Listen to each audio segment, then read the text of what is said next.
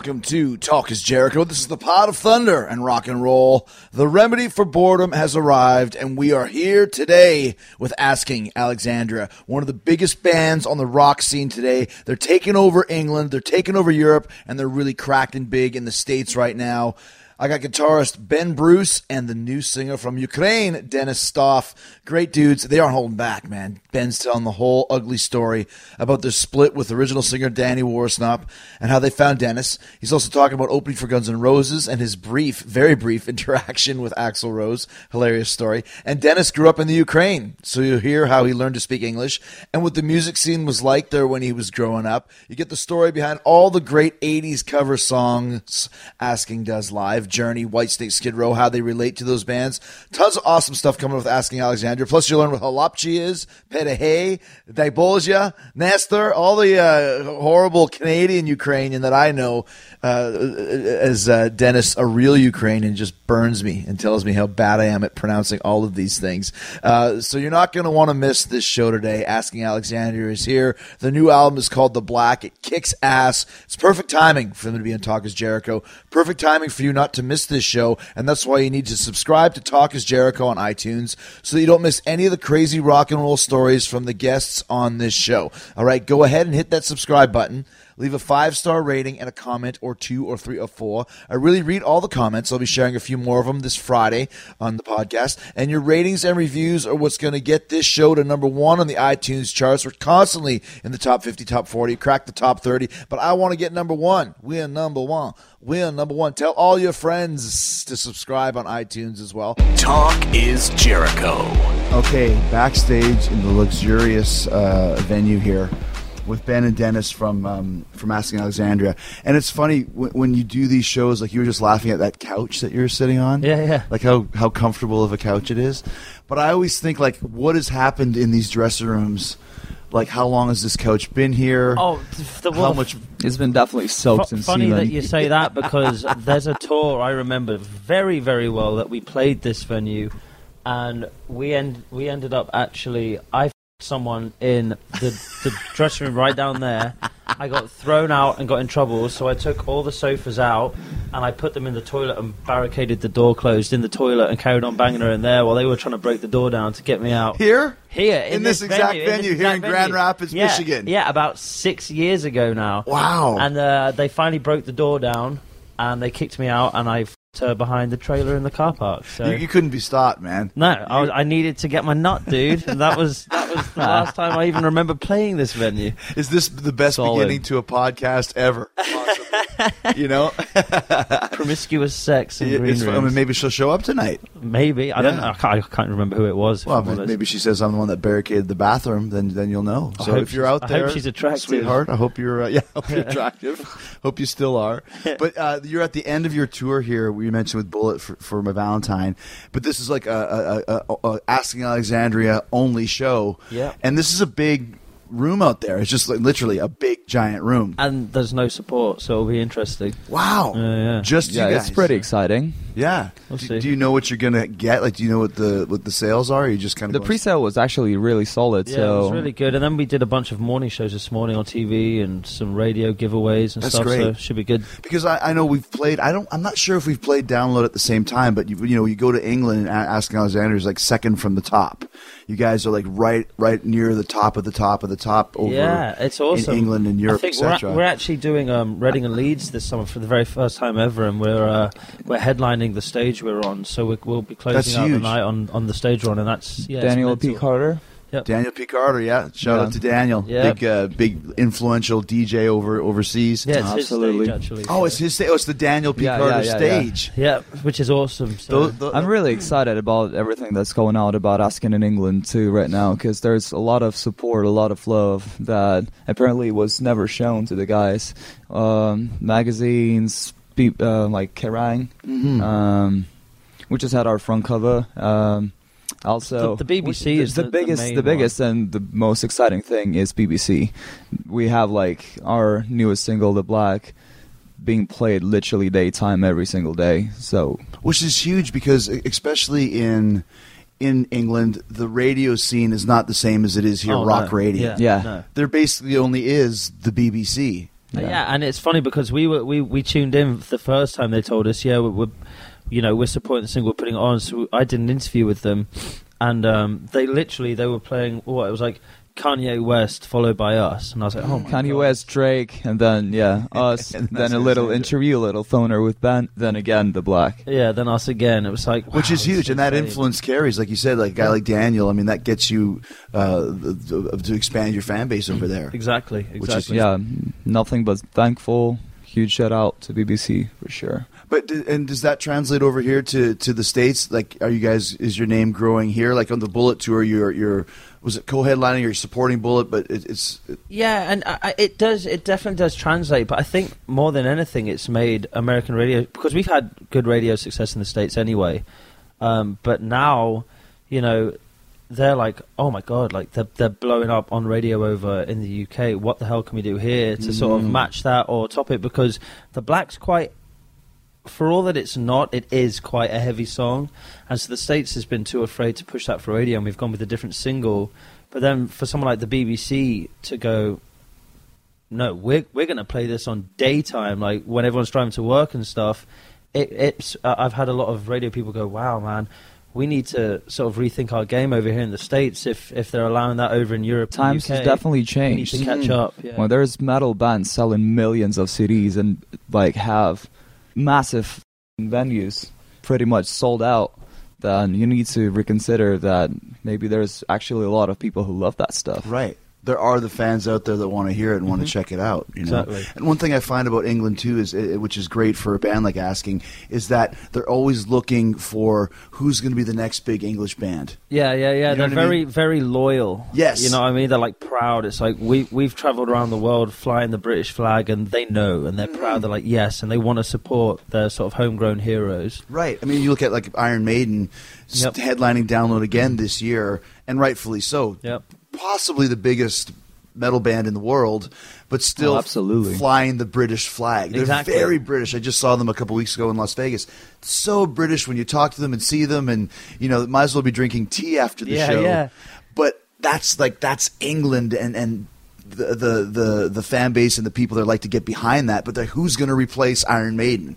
We are. And you- that's good answer. Fact. That's exactly right. But do you find that, that you're getting that kind of? You mentioned being on Kerrang for the first time and getting kind of this this press and this publicity that you haven't got before.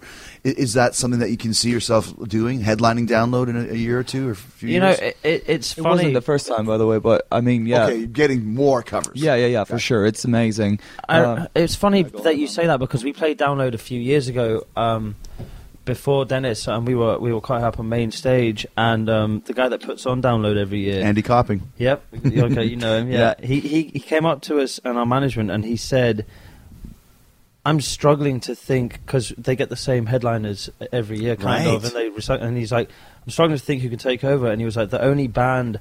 I can see from the new era, the new generation, getting to headline download one day is asking Alexandria, and that to me was a huge, just Mm. like wow, man, like that's that's insane. They Right. have that sort of confidence and the belief in us.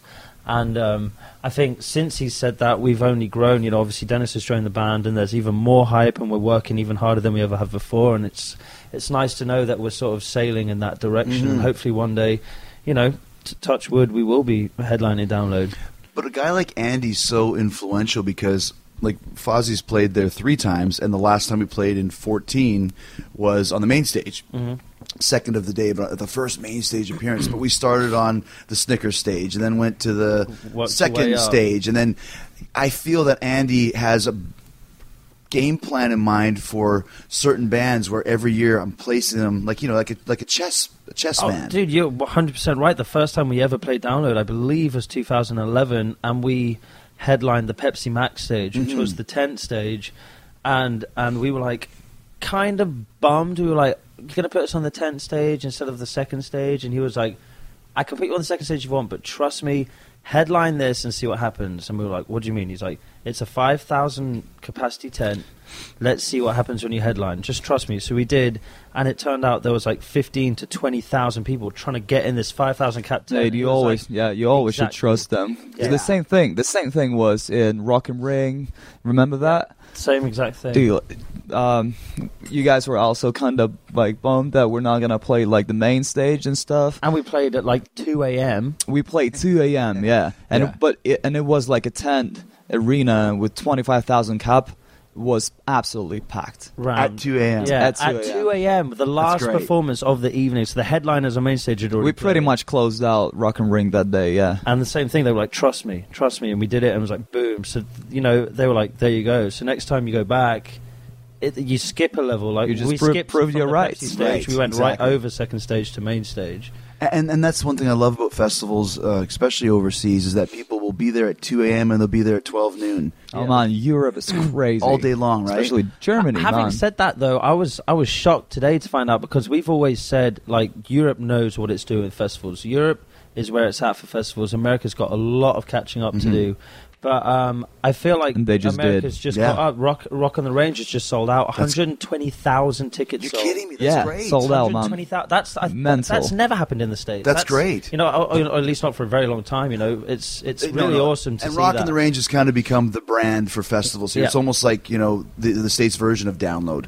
But the thing is, too, is that guy who puts those shows on, Danny Wimmer, is also doing Aftershock in Sacramento, and there's one in Knox or uh, Louisville, Kentucky, Yeah. and then Did there's he just do um, the Chicago Open Air too? Is that? He- I think that's his as Yeah, well. dude. He's taking over, man, and he's done it smart.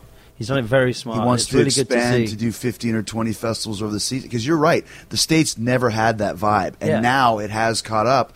And he's put them at the right time frame too. April, May, Yep. and then you go over to England and Europe and for June, the July, June, July, exactly. August, whatever. So it, it was he was smart not to clash because now bands don't have to choose which one they, They want to do. do They the can do all of them. Yeah. yeah. Great cycle. At Bet365, we don't do ordinary. We believe that every sport should be epic. Every goal, every game, every point, every play. From the moments that are legendary to the ones that fly under the radar. Whether it's a game-winning goal in the final seconds of overtime or a shot on the goal in the first period. Whatever the sport, whatever the moment. It's never ordinary at Bet365. 21 plus only. Must be present in Virginia. If you or someone you know has a gambling problem and wants help, call 1-800-GAMBLER. Terms and conditions apply. Let's talk, uh, uh, Dennis, about how when you came and joined the band. It's been been about a year. Yeah. And was it was it a, a scary uh, proposition to step into a, a, a headlining band as the new singer? This is not a new bass player or drummer; it's the new face of the band. It was way more exciting rather than like scary, Yeah. you know, because for obvious reasons. Mhm. I've been saying that so many times. I feel like I'm just I just have to say it again. It was a really easy and smooth transition. Uh, it just felt right from the get go. You know, like as soon as I hopped on this bus when they picked me up somewhere in what was it Germany? I had, I on had, the side of the road. I'd been awake all night drinking. It must have been like 10 a.m. I was Yeah. hammered, and we pull up at the yeah, the, the, first things like, that I've seen Ben and Sam hammered. sunrise. Hey, like, guys. What's up? Welcome. You're in. Drink with us now. Yeah, well, that, that's half of it too. Obviously, vocally you have to fit in, but also as as, as a person, as a guy to hang out with, that's even more important in a lot of ways. Oh, definitely, definitely. Because I had even in all my previous acts, that was the biggest issue. Not musicianship, but personal r- mm-hmm. relationship. You need to get along with the people Sure. that you work with, and you, it's it needs to be something more than just a work. It needs to be a real thing, and it, mm. it is a real thing. It felt like a real thing from the get go, and now it's Did you know each other beforehand, or how, how did you No, decide really on bringing never- Dennis in? Not really. We would we had crossed paths for a few minutes here and there. Like, you know, um, his previous band opened up for us, and we went and played Russia, and then we played a few festivals in the states, like South by So What, and your other band may have. Been Yeah, I was super young back other then. I was like 18 or 19. So we crossed kind of shy and stuff. They're like a big band who's blowing up, but we're still on the same label, and you know, like didn't want to bother that much. So we just like met each other, and that was that was Mhm. it. Just kind of crossing Ha- paths. we Yeah. f- actually for the very first time we had a little chat in Moscow when we opened up for you back Mhm. then in 2014. I think you you spoke mostly to uh, James and Yeah, it's Sam, James right? and Sam, yeah, and Cameron. Because you you was hammered and you just that was yeah. shit can, yeah. Yeah. I think I took some chick up to the hotel or something. There's a th- and, and barricaded her in the bathroom. Yeah, exactly. There's a theme here. exactly. So when you when Danny decided to, to leave the band because Danny left the band, right? There was not like you Yep. didn't sack him. He, He, yeah, he did you just wake up one morning and say I'm leaving, or did you kind of know this was happening? or- it was it was it was happening for years years and years i'm talking as far back as our second ever record reckless Mhm. and relentless which was 2011 he kind of started we as we were getting bigger his ego was getting bigger so he kind of started separating himself from us. And you know even back then in reckless and relentless just to get him in the booth to sing was a nightmare. Hmm. and it's like this is what you're supposed to love. This is your dream and you don't we can't even get you in the booth to sing.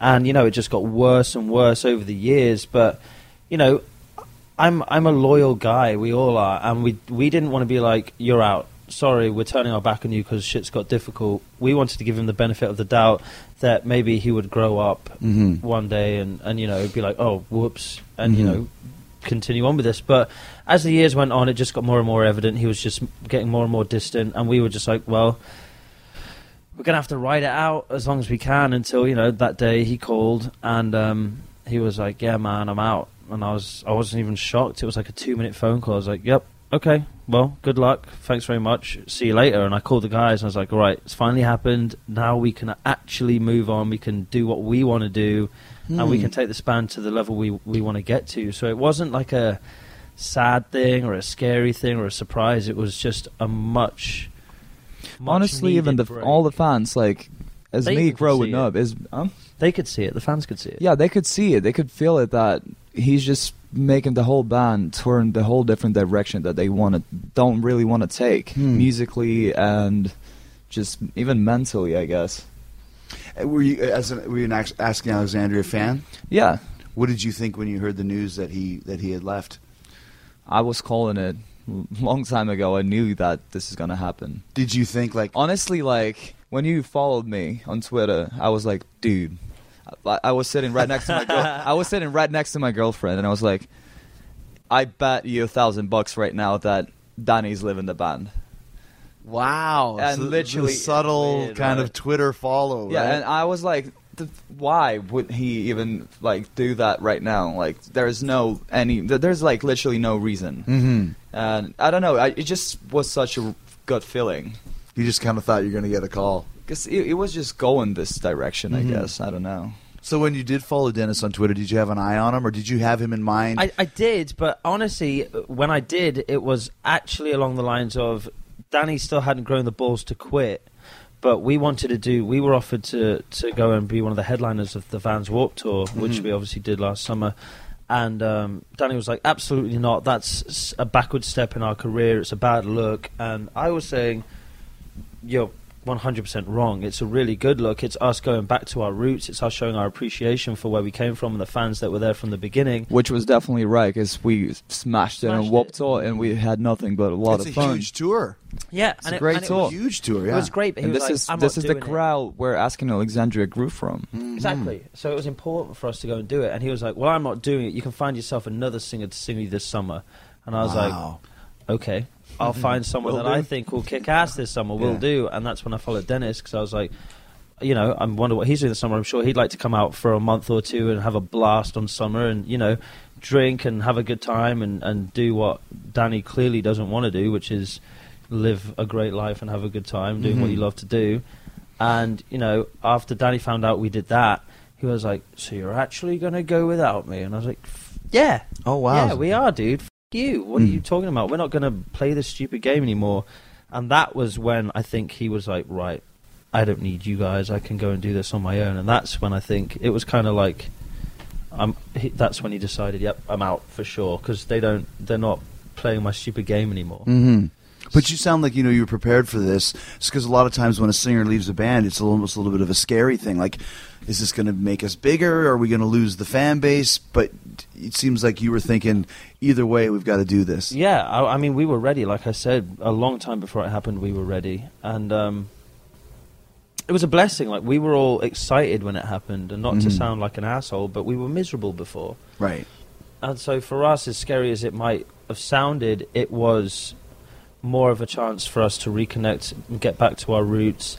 And you know get back to doing what we actually love to do, which Mm-hmm. is write and play the music that we love to do, and go on tour and actually have fun touring the world together. Right. So it wasn't really a scary or daunting thing. It was. It was. It wasn't. Are we going to do this? It was. How are we going to make this work?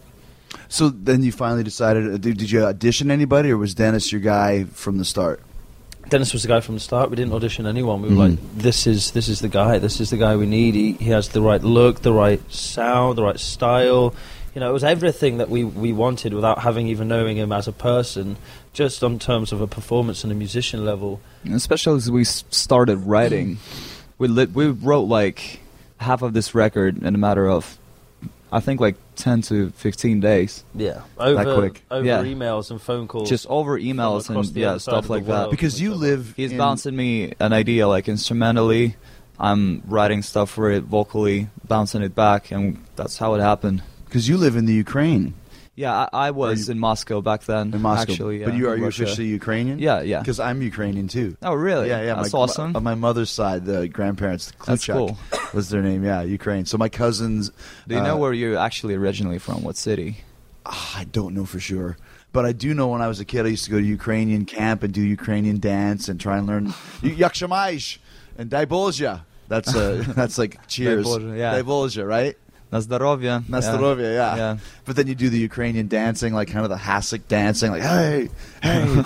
and then whenever there's a wedding in our family, it, I, I'm, I'm probably saying this wrong, but it's everyone gets in a circle and then someone they, someone goes and dances in the middle. It's called the ko- ko- koroneka.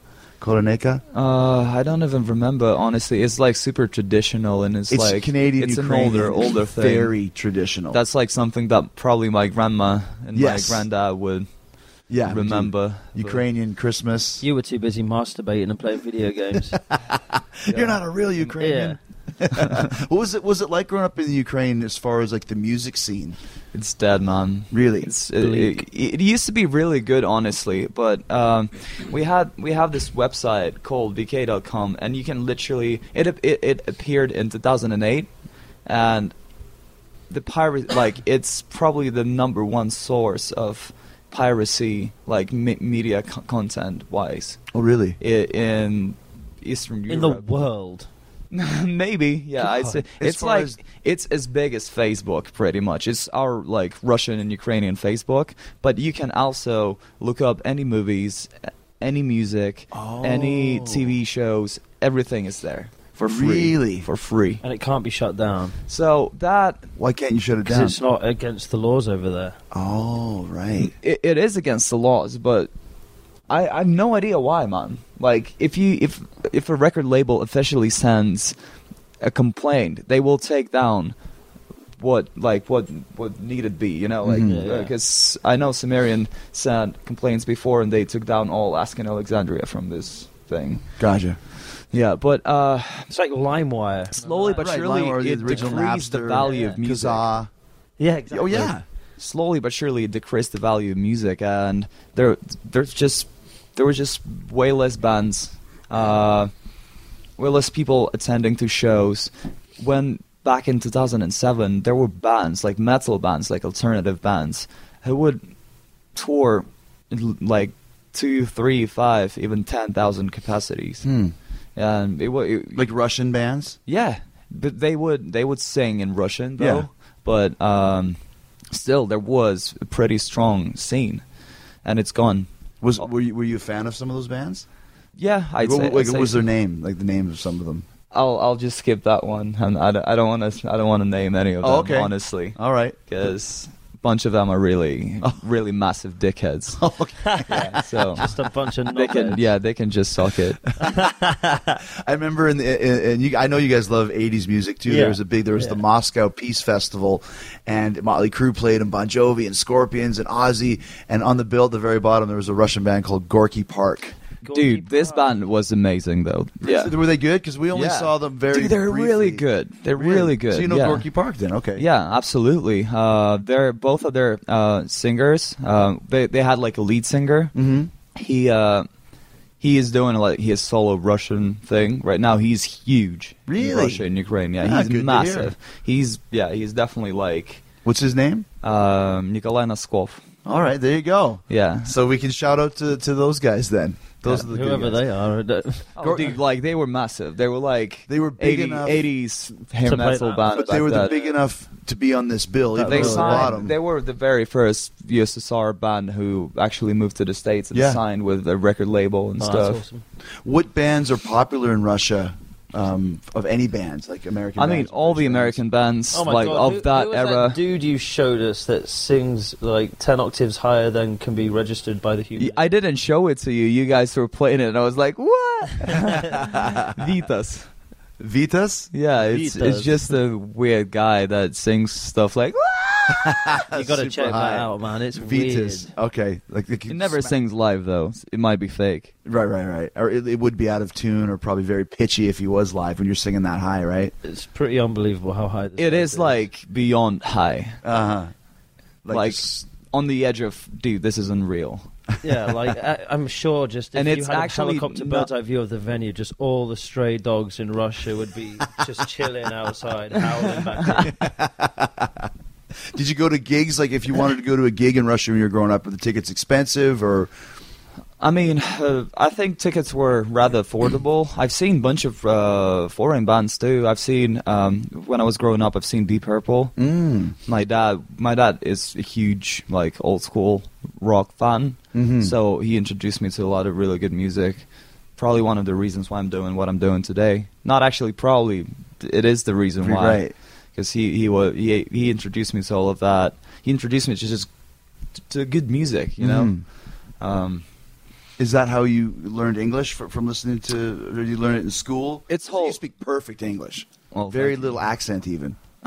Thank you. But Yeah. um, not just music. Uh, I was first of all, yeah, we studied it in school. It's like it was super basic, uh, just to probably explain the basic basic stuff when you're out there in America. Mhm, You know. Make me a peanut butter and jelly sandwich, that sort of thing. Get me a beer. Yeah,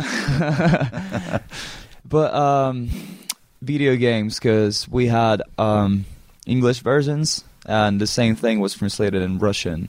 And I Oh. would play English version just out of curiosity to pick up new words, because like basically, if it's an axe, you know that it's an axe. You know, Yeah. like new word learned. there you go. Uh, movies, because we had uh, mostly all of the movies were just overdubbed, like Hmm. over the English. So you can kind of pick up some words too. Just by reading the lips, sort of thing, or, or No, uh, oh, you you- would hear the Yeah, yeah, yeah. Because Oh, it was gotcha. cheap and old, old school, like back in early '90s. This is how we had it. We didn't have like legit over like legit translation and uh, like studio translation. Mhm. We had like a guy. There was literally a guy who was translating all the movies. like the same And voice was in every movie. thing. He had he had kind of like this kind of voice. oh my god. Yeah, and yeah, and he just overdubbed the movie and the original uh, thing. So That's I love so it. annoying. If you ever watched like, I w- we were in South South America not too long ago, yeah. and uh, I was watching Which The was Simpsons, blast, and they way. overdubbed it. I was like, you can't, and they were trying to do the voices. I was like, God, this is so frustrating. With like another another uh, With a- language. yeah, in a different language. It's like, just leave it in English. God. ¿Cómo estás, Marge? Yeah, so bad. Instead of dope, he was like dope. I was like, oh. It's funny that there's the I, I don't know if you guys are Kiss fans, but there's this awful Kiss movie called Kiss Meets the Phantom of the Park. It's a famous movie from the 70s. And Peter Criss was too loaded to do the looping, like the overdubs. So they got another voice, and it's a voice from all the cartoons, like Scooby Doo and all this stuff. And I knew, like you said, it's the same voice. Like Peter Criss's voice doesn't sound like that because that's the guy from Scooby Doo. But that's just you know the same concept of that. But you were talking about um, we were mentioning you know the Gorky Park from the '80s, and I know you guys have covered a lot of '80s songs, Mm-hmm. Skid Row and and uh, Whitesnake and. Um, By the way, I need to show you this band. You'll love them. Gorky Park. Yeah, it's like right up your street. yeah. right. I thought you know love that. I thought It- kn- it's, it's uh, right on there. But what led you to, to like Journey? I heard you guys' version of Separate Ways. What kind of led you to, to to not only show your love for that era, but record like five, six, seven songs from that? It's literally just because we love it. You know, Mm. I, I, I grew up listening. My stepdad, again, um, he took me to my very first concert was a Deep Purple concert. He took me to see the Scorpions. He took me to see Mark Knopfler. Like, so many great old classic rock bands and stuff. And so I've just always had a huge appreciation for it and always loved it. And you know, it's the same with the rest guys. We just we we adore that music, and no one in our sort of age or scene, if that's what you want to call it, was was doing anything That's like true. that. And we came out with um, Reckless and Relentless, and everyone was like, we had a very rock and rolly image. Um, you know, the stuff we sang about was more along of what, the lines of what people sang about in the 80s and stuff. Musically, it didn't sound like a classic 80s rock and roll band. Everything else, you know, it was rock and roll, modern day rock and roll in all its glory. And so people started like picking up on that, and it was just really awesome to see that people heard that influence in our music. So we were like, this might give us a platform to actually go and do some 80s covers that we love and maybe introduce some younger fans that aren't necessarily so into it or knowledgeable on it into some of this badass music that we love and maybe they can love it too you mm-hmm. know and And that was kind of Danny's vibe too. I mean, We Are Harlot is much more in Yeah. that vein of, of rock and roll. of rock and roll. Yeah. It's just because we love it, you know. And if you look back at all our old videos, I'm always rocking a Led Zeppelin t-shirt or a Skid Row t-shirt, and all of a sudden I start seeing young kids at our shows wearing Guns N' Roses t-shirts and shit, and I'm just like, yes, this is awesome because that was n- not going on in our scene. Everyone was ah. wearing bright pink and blue and yellow like Chiodos t-shirts and Skinny shit. jeans You know what I mean? Yeah. yeah. So it was really awesome to see kids start to come to our shows and they they'd started like they come to me and be like, look, I've ripped my jeans like you, and I just bought this leather jacket, and oh, look at my Guns N' Roses t-shirt. It was really really cool to see that sort of coming back and. You know, I don't want to say that we brought it back. That's completely incorrect. In this scene, you guys definitely brought it back for like a year or two. Yeah, for sure. For the for the younger to audience. make kids want to want to check it out. I remember like when Metallica was covering um, uh, Diamond Head, for example. Oh, Am I yeah, Evil? yeah, yeah. And I'd never heard of Diamond Head, so you go back and check out Diamond Head or the Misfits or, Yep. or any of these bands that they re- re- recorded, and then you discover there's some pretty cool bands that I never would have listened to if it wasn't for Metallica. Those Garage Inc. Yeah, Garage Inc. albums, exactly. Awesome. Did you ever get a chance to uh, to meet any of those guys after you recorded the songs? But we actually, um, after we recorded the Skid Row songs, Sebastian Bach hit us up, and he was just like, "You guys are awesome." Nice. And um, he ended up coming out, um, Rock on the Range. Actually, one year we played. He came out on stage with us, and we played Youth Gone Wild with him, and, and we played we played with him at the Golden Gods, and Oh, right, in L.A. Yeah, yeah. I was hosting those, those Yeah, shows. yeah, yeah, there we go. Yeah, Right, do you I remember? knew. Yeah, yeah, yeah. I knew that there. Ah, that's when I I seen you guys before. and That's then through that we had like Duff McKagan started talking to us and the Motorhead guys and all these old bands that we loved and looked up to Mm-hmm. were now talking to us and saying how great our band was and I was like this is insane and uh, I remember on my birthday um, in LA a few years ago um, we, we had like a headline Halloween show because my birthday's in Halloween we played at the the Wiltern in L.A. um, in LA, yeah. And Steven Adler was like, "You guys have to play Night Train. Let's do it. Like me on drums, Ben you on guitar, Cam you on guitar, Danny singing. We'll, we'll play Night Train." So with with the drum, the drummer from Guns N' Roses, and I was like, "Oh my god, this is insane."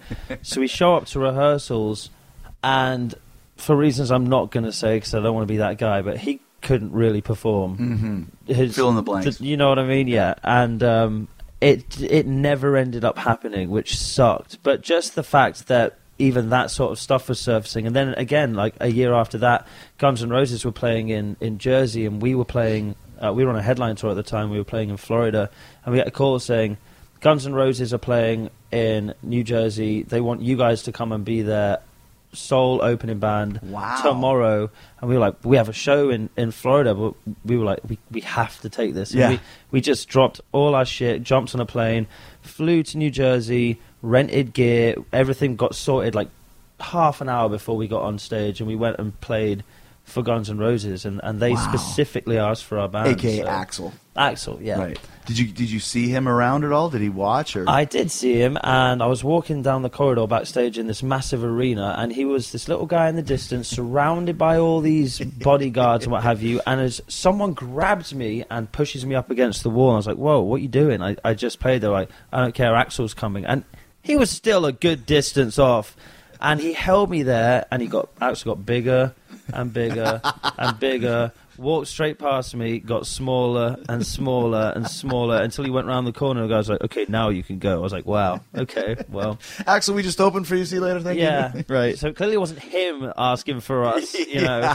it was obviously management. But Who's But available? Right. Jesus Christ, yeah. Was Guns N' Roses uh, obviously was they popular in Russia as well? Yeah, for sure. I mean, probably thing. not as big as they were in America. hmm But yeah, definitely. What do you think about the Guns N' Roses quasi reunion?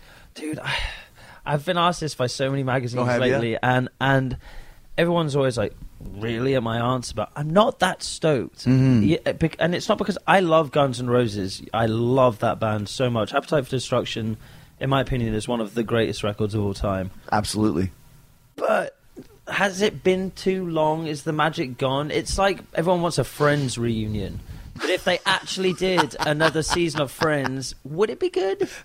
Would Ross still be funny? in you know what I mean? Like, are you just going to It's go? pretty are, schlubby. Are they going to come out and you're going to be like, "Ooh, this isn't all I wanted it to be"? Maybe it's best to leave it how it was on that grandeur, that huge pedestal, and just be like, "They are the greatest rock and roll band of all time." Mm-hmm. Sweet. Rather than come back and it be, "Oh well, Axl was two hours late and Slash, you could tell, didn't want to be there." Mm-hmm. And It's like gambling. You need to leave when you're on the top. Quit while you're ahead, right? okay, but if you're sat at a gambling table and someone says to you, "Here's eighty million dollars," are you going to leave? No, you're going to take it, which is exactly what they've done. But you know. Well, it's a whole different. I hope story, it's all right? amazing. I hope it is. Well, and the thing is, to, to me as well too, is like if people are wondering, oh, who's in the band, and who's like, t- it's okay. Here's the thing: you go see the Rolling Stones. There's four guys on the poster: mm-hmm. Mick, Keith, Charlie, and, and, and Ron Wood. Yeah. And there's seven or eight guys in the backing band.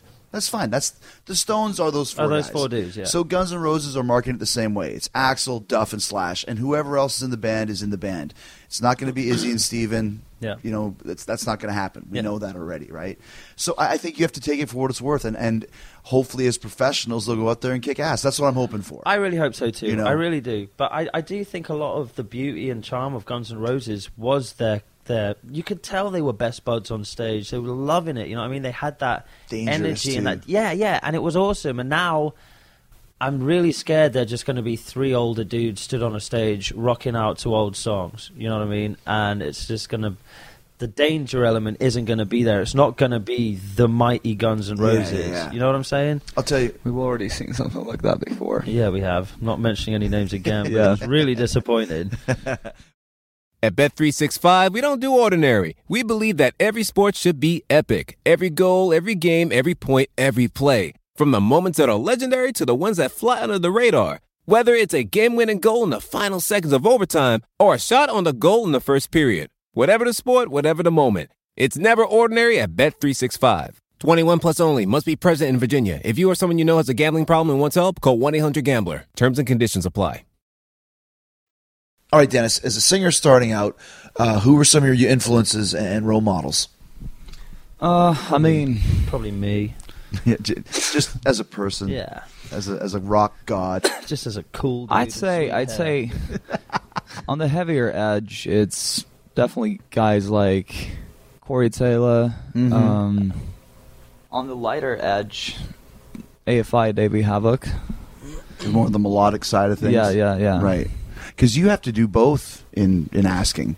Yeah. You know, the, the the first track off the black is super heavy. It's it's it's Slipknot esque when you're talking vocally, and then there's a breakdown. You're singing some nice melodies. Is that hard to do live? I consider myself a good singer. I mean, Mhm. I know what I'm doing. It's not like I'm all, all the time just. But I mean, I mean Trying switching those styles, like just guttural. Ah, It is pretty intense. cleanly. Don't don't get me wrong. I mean, when you have to do it just a show or two, it's pretty easy. But when you have to do it ten months of a year, that's a whole different story, which a lot of people don't understand. That's right. We were talking about that earlier. When you're a singer and you're on tour, it's- it's hard to be, hey, dude, what's going on? Let's go hang out. Let's go do something. It's hard to do Uh, that. yeah, and like on this past tour, I've been really definitely taking it easy on going out and doing stuff because I just want to do my best live, do Boring. a really good. Oh, come on. Typical sing, typical guitar player. I understand where you're coming from. If you're hungover, you can still play guitar. If you're hungover and you've been screaming and yelling and smoking all night, You know what's super weird? that. Does this happen to you guys if you ever are performing hungover? For me, at the next time I'm hungover, I'm performing, it's like every song is in slow motion. I'm like, are we playing? Yeah, I hate that. Why I is it hate so that. slow This is like the today? worst thing. I don't know why, but What is it it? happens. It's weird. it's bad too. Like when you're having a great gig, it goes by so fast. Mhm. When you're having one of those type of gigs, you're like, oh my gosh, six songs left. Yeah. Oh, How's this happening? oh, here's another. This chorus is going to be hard. Oh my gosh. I The think be- I just Sometimes shit it's myself. actually I completely can't believe opposite. this. Like the set flies by. Like it feels faster. I when you're hungover. No, not when you're hungover, but it just happens sometimes. Oh yeah, sometimes Yeah, you but play if the last song and I'm like, wait, we're done. But that's the sign of a good gig, though, right? Like Yeah. it just goes by like that. The crowd is good, the band is hot, or whatever. But it's when it's There- there are slower some night. I, gu- I guess it just all depends on the energy that you like you feed from the crowd. yes. I don't know about that. It, a lot of it has to do with that, but sometimes it's just an unexplained thing. Like the, I remember the first time we ever played um, Wembley Arena, and I was like, "Oh my god!" I'm- Headlining. No, we weren't headlining. Supporting? We were main support for Bullet actually. Okay. We'll get there. we'll Um, get there. Oh, absolutely. That's my hometown, London. I'm from London, so I was like, "This is it for me." Yeah. Like I'm so excited to be playing Wembley, and I got on stage, and I was miserable. I had the worst fing show, and I do not know why. The crowd was great, everything went smoothly, we performed great, but I got off stage and I was like, Yeah, you definitely get these days. I don't understand why. Even on this Yeah. tour, you've you been like, uh, the show wasn't really good, and the rest of them was like, what are you talking about? Yeah. It's been fucking amazing. But only you can decide whether a show is Yeah, good. or not. You feel it in your heart. Yeah, as yeah, soon yeah. as the last we all get these done. days. It's really, it really is an unexplainable thing. Right. Because, you know, even certain cities, like some night, okay, we're playing, you know, LA tonight, it's going to be great, and it's not. And Yeah. we show up in Grand Rapids, and it's the greatest show ever, and you're like, and you weren't even expecting it. right. Yeah, what, yeah. what- you know, That might be some of it. Maybe you're building, you're building and building and building up a, a song like a or a show like that Wembley one. I was like, this is Wembley, this Sure. is it. Wembley, and you've put it on this pedestal, and then you go out there and it's nothing spectacular. It's just another show, and then you're like, oh well, tomorrow's Birmingham, great. It's going to be raining, and you go on stage, and it's the greatest show of tour. And you're like, oh yes, it's what the So other one should have been. It's what, yeah, it's what Yeah. Wembley should have been, but wasn't. So yeah. When you first, like your first couple gigs with um with asking, were there, were there people like like some Danny diehards that were kind of giving you the Thing is, Okay. no. On the very first first gig with Asking, which was in Czech Republic, it was uh, Rock People. that rock, rock, Rock for People Festival. Yeah, it was pretty big. There was Mhm. like maybe like eight thousand people out there. Uh, good way to start? yeah, Yeah. crazy. Yeah. But uh, I remember I, saying had a him- Dennis chant. Nice. Yeah. So I said to him before we went on because I was I was nervous. We'd we'd never played with each other before and everything. We didn't even really rehearse, did we? We were like, "F- it, we'll that was it my second matter." show as a frontman ever. Second show as a front man. Yeah, because I used to play guitar and s- like just sing choruses and stuff. Wow. Yeah, the So first were- one was opening for Asking. Second one with actually with Asking. with asking. Yeah, So you were never a, a, a tried and true microphone only front man. Yeah, in my very first band, I, w- I was just playing guitar and singing. Uh, then second band, uh, which we opened up for asking, I moved to the frontman spot. But only for one show. Just yeah, just just One one, show. show because that was the only show that we played because we were just the band didn't make and we had like two singles out only. But that's a whole nother thing now. It's not just laying down the vocals. You got to be the front man. Yeah. You know, you got to you got to work the crowd and connect with the crowd and that sort of a thing. How was that for you? Amazing. I mean, I guess it's just exactly what I've been f***ing born for. Yeah. the funny thing is, as well, like, I was saying to him, "Are you are you scared? Are you nervous?" Because I'd watched the thing that kept replaying over Nah. my head over and over again. I grew up loving a band called From First to Last when I Mhm. was a kid, and um, I got the opportunity to take them out. Um, they opened up for Asking, and it was after Sonny Moore, their vocalist, left the band. So similar situations, and he's now Skrillex and huge and world renowned. oh yeah, Sonny Moore is Skrillex. Yeah. That's Yeah. what I've heard of that band. Yeah, Right. And so I was like, I was stoked to take them out, and Matt Good, their guitarist, took over for vocals, and I was like, this is going to be sick. I love it. And I watched them go on stage every night, and the crowd would be chanting "Sonny, Sonny, Sonny." And I remember it was on our tour, and I loved this band growing up. I think we were in Vegas, and I just remember them. That was the breaking point. They were like, you know what? You want Sonny so bad, you can have him. And they all smashed their instruments, kicked their shit over, and quit. Halfway through our tour, and the band broke up, and they were done. And I was like, oh my god, please don't let this happen. Please don't let anyone be chanting Danny. And I was like, are you nervous, dude? And he's like, nah. I'm just gonna go out there and do what I do, and I was like, okay, man, like fingers crossed backstage. And went out there, and it was just, it was insane. I remember when we walked on stage, we were the headliners, so there were bands on before us, but there was no one there. So I was like, this is, at least it's only going to be a small show Yeah. for Dennis to warm up to. And as soon as you go on stage, you see in the distance just thousands of people running over. I'm like, they're either coming to kill us or they're stoked. Right, yeah. They're going to throw stones yeah. at us, or. But I mean, but that, that that's the thing. Like for you coming in there, that's the way you should be. I'm just going to do my thing. But I can see you, Ben, being nervous. Yeah. Yeah, absolutely. I you mean, know, I- like, like, oh my gosh, like, what if they completely turn on this? What if I pick the wrong guy? What, What if the crowd hates? Yeah, yeah, yeah. You know. And so as the time goes on, you must be like, ah, I did the right thing. It I think I think the very first song that we released together, "I Won't Give In," actually helped a lot with the like acceptance The- thing yeah. because it was a really good song and people loved it. Honestly, it's even still like right now. It's the song is only a year old right now, right? Mm-hmm. even even not a year officially. It's like nine months or something, but it I can hear every single night people singing it louder than the rest of this set, like the rest of the songs that's been out since 2009. That's great. Yeah, they've accepted it. They know it. Exactly. Right. Well, let's talk about the new album, The Black, that's, that you guys just did. And you mentioned how easy it was for you guys to write this record of 10, 15 days. The chemistry was there right off the bat as, as songwriters? Yeah, it was just it was super easy. Like I said, I remember the first time that we we did anything. It was right after we jo- we joined uh, asked Dennis to join the band, and I was like, okay, I've got this song. I sent it to him, and I was like, I've got all these words scribbled on a piece of paper. None of them make sense or in any order. There's probably like a storybook of words and shit. And I was like, let's see what this kid does with it. He just completely took the words, rearranged it, changed it, made it make sense, wrote vocal melodies, recorded everything. Also, while I'm asleep in America, he's in the Ukraine, and I wake up, and I check my phone, I'm like, oh, he's going to be asleep now.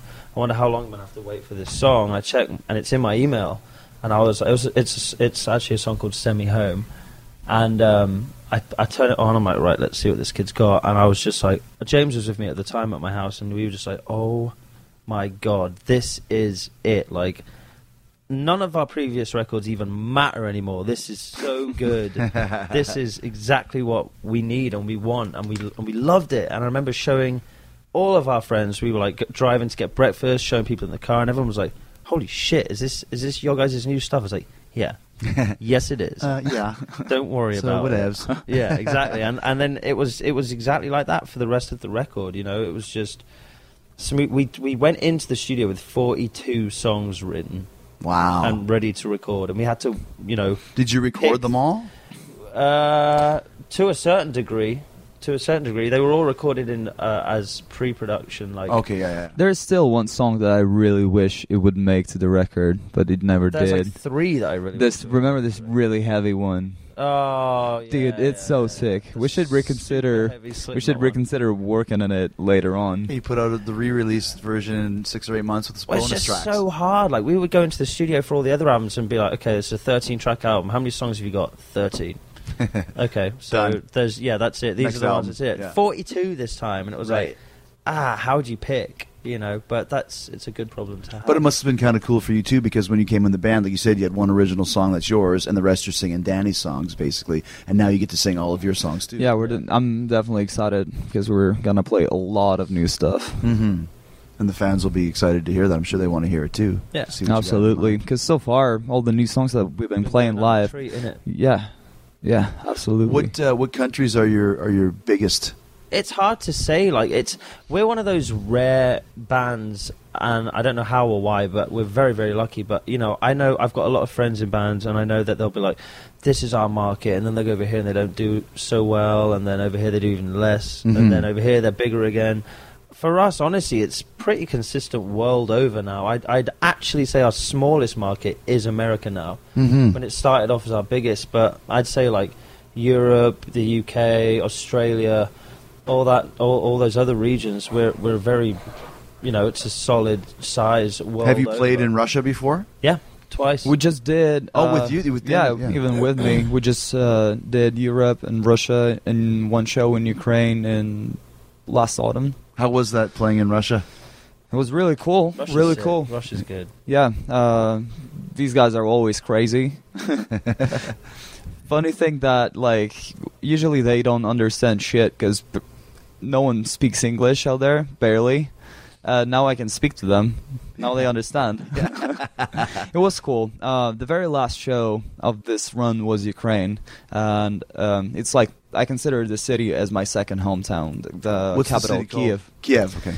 Yeah, man, it was one of the probably forever will be one of my most favorite shows that I've ever played. It wasn't like the biggest venue ever. It was like I think like 1200 cap, but it was my very first show in Ukraine with Asking Alexandria.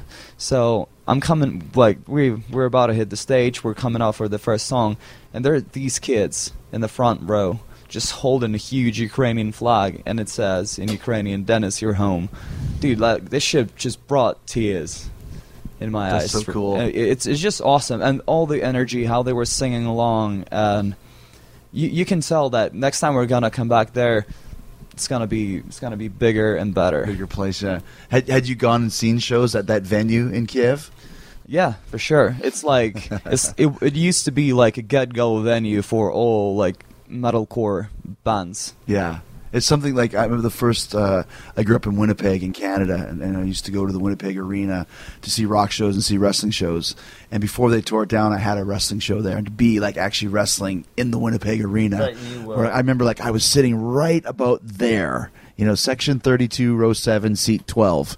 You know, that's something that you never, you never forget that moment. Oh, absolutely. You know, what was that? Was like that for you, Ben, at a certain venue? Um, I think it was Brixton for me, Brixton Academy in London. It's like a six thousand cap Yeah, it's a venue. great Um, place. It's sick. It's a beautiful venue, very prestigious. You know what I mean? Like, you're doing well if you, you're headlining there. Yeah. And we went out. It sold out months in advance. And I remember walking out on stage, and again, my hometown, London. So I was just Mhm. like, "Oh my god, this is home!" And it's sold out. And I, yeah, I nearly cried. I was It's like, it's can't cry, always you a very special but- moment. I feel like for every musician or whatever you do, like if you're playing your hometown or your home country and you see that there's people who love you and your shows are selling out, it's always a special thing. Mhm, Sure, it is. And you still live basically in the Ukraine, right? Yeah, because we tour a lot most of the time, so it doesn't really matter where exactly I will spend my time off. Because it's always a flight, anyways. yeah, yeah, yeah. What's is there some big differences? Like you mentioned that you're going to go be staying in Phoenix for a while in Arizona instead of going back to Ukraine. When you when you stay in the states and live in the states, what are the big differences between Russia and, and, and America? The uh, the language mainly. I mean, everything's different. It's it's whole two different cultures. Food portions Like in significantly what way? different. Like, yeah. Like how, how how how like in culture? Like what do you mean food portions? They're small in Russia. Oh my No, god! no, they're America, smaller. they- America? America is just like in ha- a trough, don't you? And you get given a shovel, and it's like go to town. right, right, it's right. ridiculous. Yeah. What are your, some of your favorite places to eat when you're when you're touring over in, in America? Oh, dude, I'm always. Let me in think. of, like, Uh, five guys, dude. Uh, five No, guys. he he Burgers. has an extreme childish palette of food. So I like Good word. burgers. Palette, palette. Yeah. um, I don't even know, man. Like, uh, How did you learn palette from video games? Is what I want to know. Because it's a very similar word to a Russian word Oh, and to Ukrainian. that's a boring answer. Yeah. Thought you I were mean, do you guys go to Denny's or are you looking for Outback or or or is it just- anywhere where there's alcohol or junk shit food. That's where you'll find me. that's that's the tour rock Closest and roll. place to our bus with booze and shit food. No, that's what you do, honestly. Like, I feel like me, James, and Cameron, we love to like try to find something better. Especially me and James, we we like You wanna going eat out some to real food. yeah, good stuff. Because Yeah. I, I hate like sometimes it feels amazing, especially when you're hungover, to just get all the grease like Yeah. Exactly, and I'm Yeah. always hungover. fries, the greasiest burger and stuff, just a pound of burger. But um, I like going out and trying different food because there's a, there there's actually a lot of stuff that we don't have too.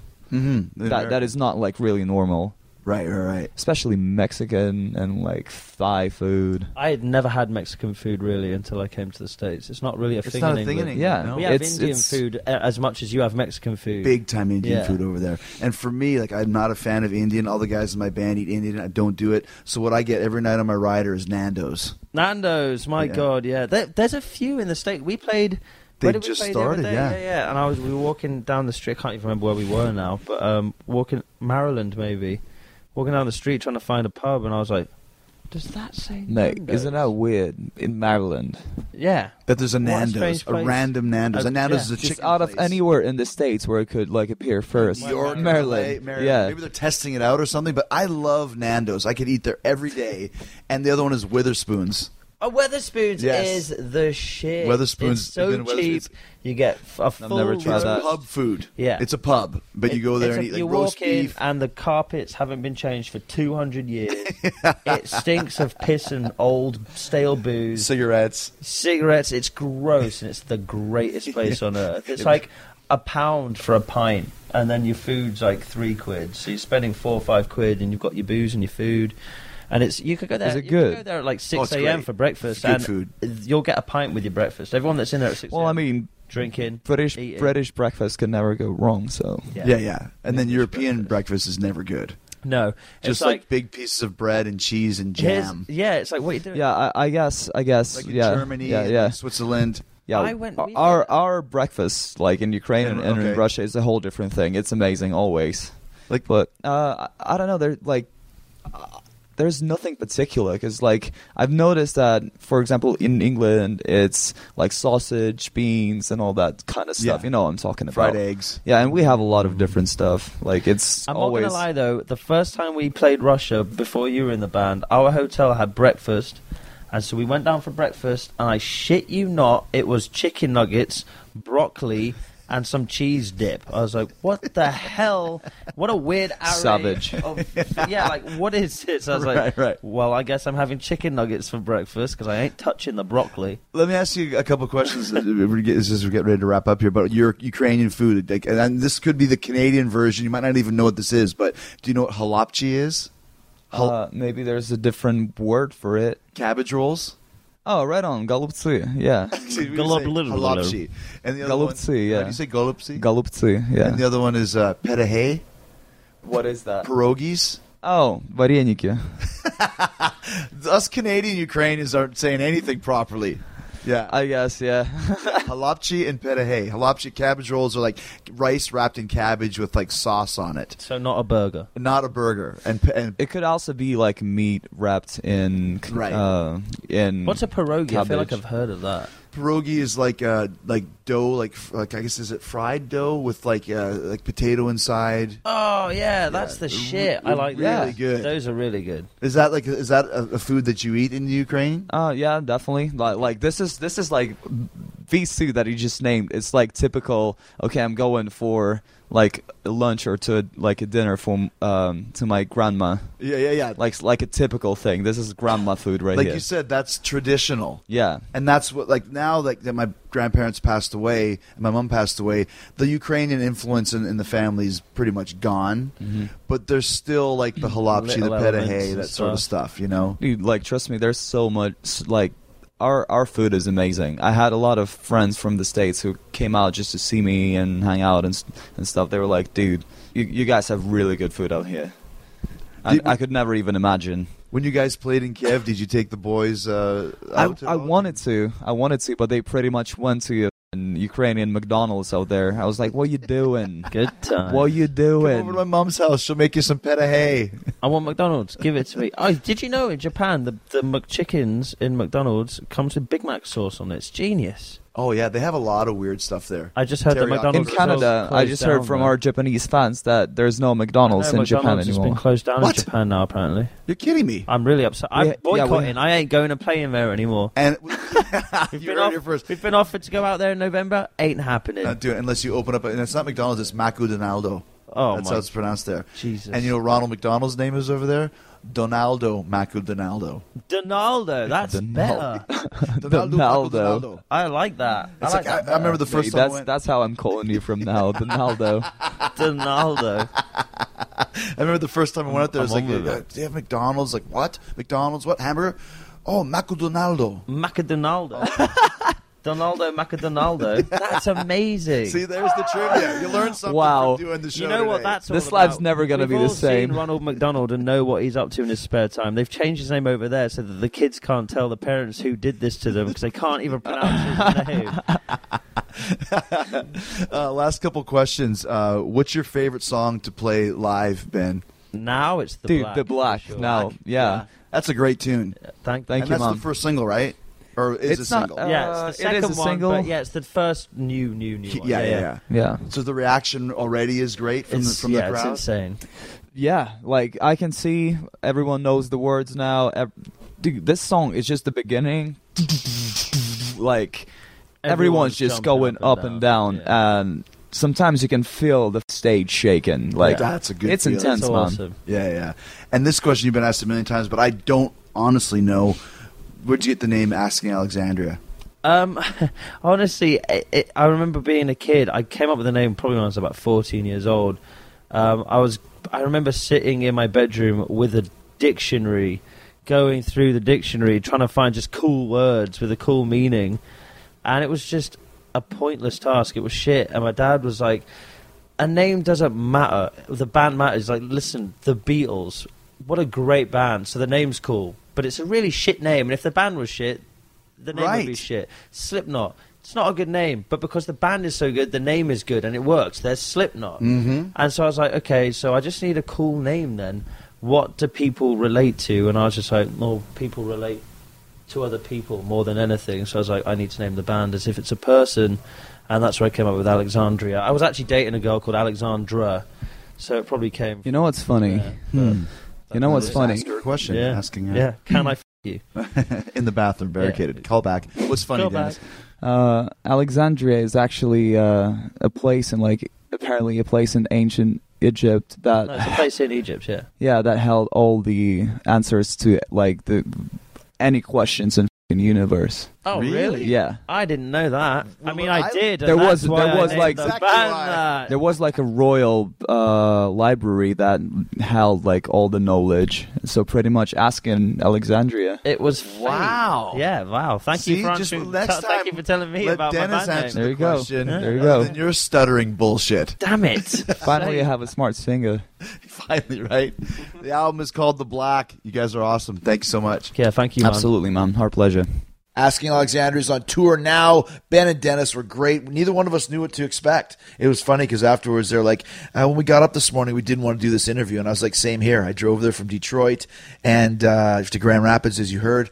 Sat down with those guys and made friends for life. Great, great guys. We had a great conversation, and the band is killer. If you haven't heard the Black, go pick it up now. Uh, it's it's a great record. I was never really a big Alex, Alexandria guy. Didn't know much of their stuff. I bought the Black, and I've been rocking it. It's a great, great record. Uh, great modern metal with some cool singing. You're going to want to check it out, and uh, you're going to want to check them out live in New Zealand and Australia, and they'll be in the states again at the end of April. They're coming April 30th to do the Welcome to Rockville 2016 festival in Jacksonville, Florida. Then they're heading out, I believe, in the summer with Bullet for My Valentine once again. All right, so don't forget Asking Alexandria's record. Uh, the Black is out now, and you know where you can find it on Amazon. Please use the Talk is Jericho Amazon links to get your copy so you can support both Asking Alexandria and Talk is Jericho with one click. Click on the Killer Deals button in the right corner of the page that hit the Talk is Jericho button. I got Amazon links for USA, the UK, the Canada. Every time you use Talk is Jericho links, Amazon kicks back a small percentage to the show to help us cover production costs. And listen, Amazon warriors out there, the Talk is Jericho Amazon warriors, let me know what you've bought, okay? Take a picture of whatever you buy and post it on the Twitter at Talk is Jericho. I will retweet it and I will follow you. Okay, I want to see what you got. Did you get uh, Asking Alexandria is the Black? Did you get Iron Maiden, Book of Souls?